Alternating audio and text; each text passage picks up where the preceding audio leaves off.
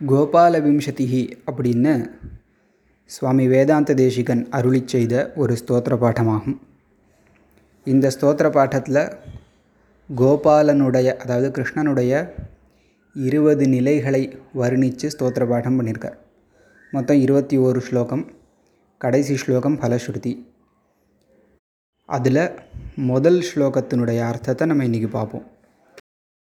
வந்தே பிருந்தாவனச்சரம் வல்லவி ஜனவல்லபம். ஜயந்தி சம்பவம் தாம வைஜயந்தி விபூஷணம். திருப்பி ஸ்லோகம் சொல்கிறேன் வந்தே பிருந்தாவனச்சரம் வல்லவி ஜனவல்லபம். ஜயந்தி சம்பவம் தாம வைஜயந்தி விபூஷணம். இந்த ஸ்லோகமானது கோபால விம்சதியினுடைய மங்கள ஸ்லோகமாக சொல்லப்படுறது.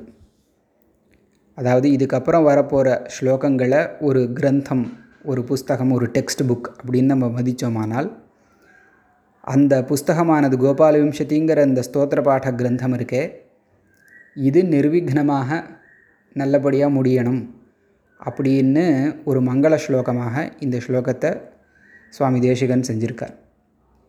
இதில் என்ன ஒரு சுவாரஸ்யம்னா இந்த வந்தே பிருந்தாவனச்சரம்ங்கிற ஸ்லோகம் கோபால விம்சதிக்கு மட்டும் மங்கள ஸ்லோகம் இல்லை.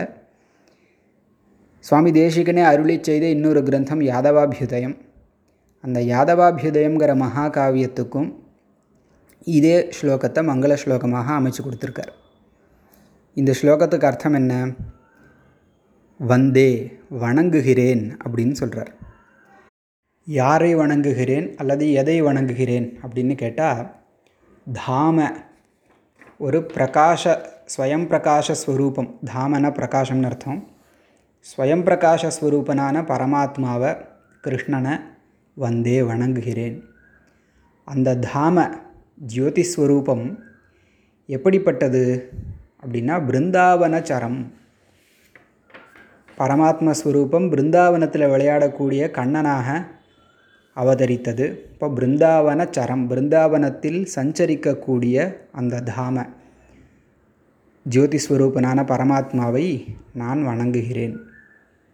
மேலும் அந்த பிரகாசம் எப்படிப்பட்டது? வல்லவீஜன வல்லபம். வல்லவீஜனாக அப்படின்னா கோபிகா ஸ்திரீகள்னு அர்த்தம். பரமாத்மா தான் வந்து கம்சாதிகள்கிட்டேருந்து இந்த உலகத்தாரை காப்பாற்றுவதற்காக அவதரிக்கிறேன்னு பிரதிஜை பண்ணதுக்கப்புறம் பிரம்மதேவன் இந்திராதி தேவர்களை பாண்டவாதி ரூபமாக அவதரிக்க சொல்லியும் ஸ்வர்கலோகத்தில் இருக்கிற அப்சர ஸ்திரீகளை கோபிகைகளாக அவதரிக்க சொல்லியும் நியமித்தார். அப்படிங்கிறத ஸ்ரீமத் பாகவதாதிகளில் நம்ம பார்க்கலாம். அப்போது அப்சர ஸ்திரீகளுடைய அவதாரமாக அம்சமாக அவதரித்திருக்கக்கூடிய கோபிகா ஸ்திரீகளுக்கு வல்லபம் நாயகனான தாம. அந்த ஜோதிஸ்வரூபனான கண்ணனை வந்தே வணங்குகிறேன்.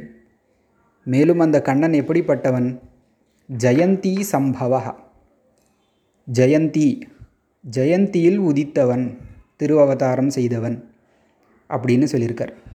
அஷ்டமி ரோஹிணித்யுக்தா ஜெயந்தீத்யபிதீயத்தே ரோஹிணி நட்சத்திரத்தோடு சேர்ந்த அஷ்டமி திதி.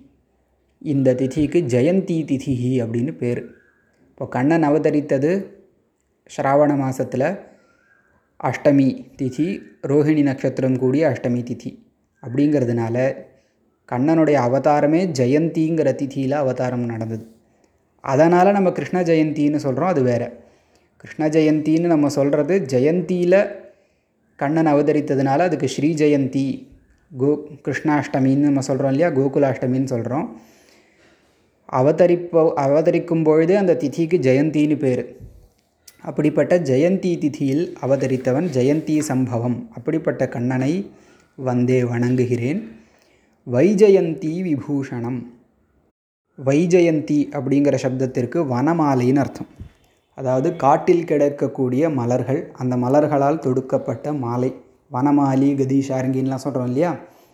இந்த வனமாலை வைஜயந்தி அதை விபூஷணம் ஆபரணமாக அணிந்து கொண்டிருக்கக்கூடிய கண்ணனை வந்தே வணங்குகிறேன் அப்படின்னு ஸ்லோகம்.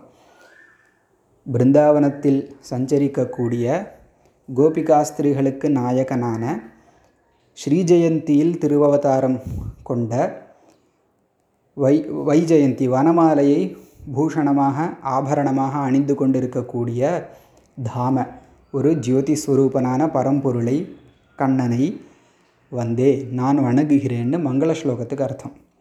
वन्दे बृन्दावनचरं वल्लवीजनवल्लभं जयन्तीसम्भवं धाम वैजयन्तीविभूषणम्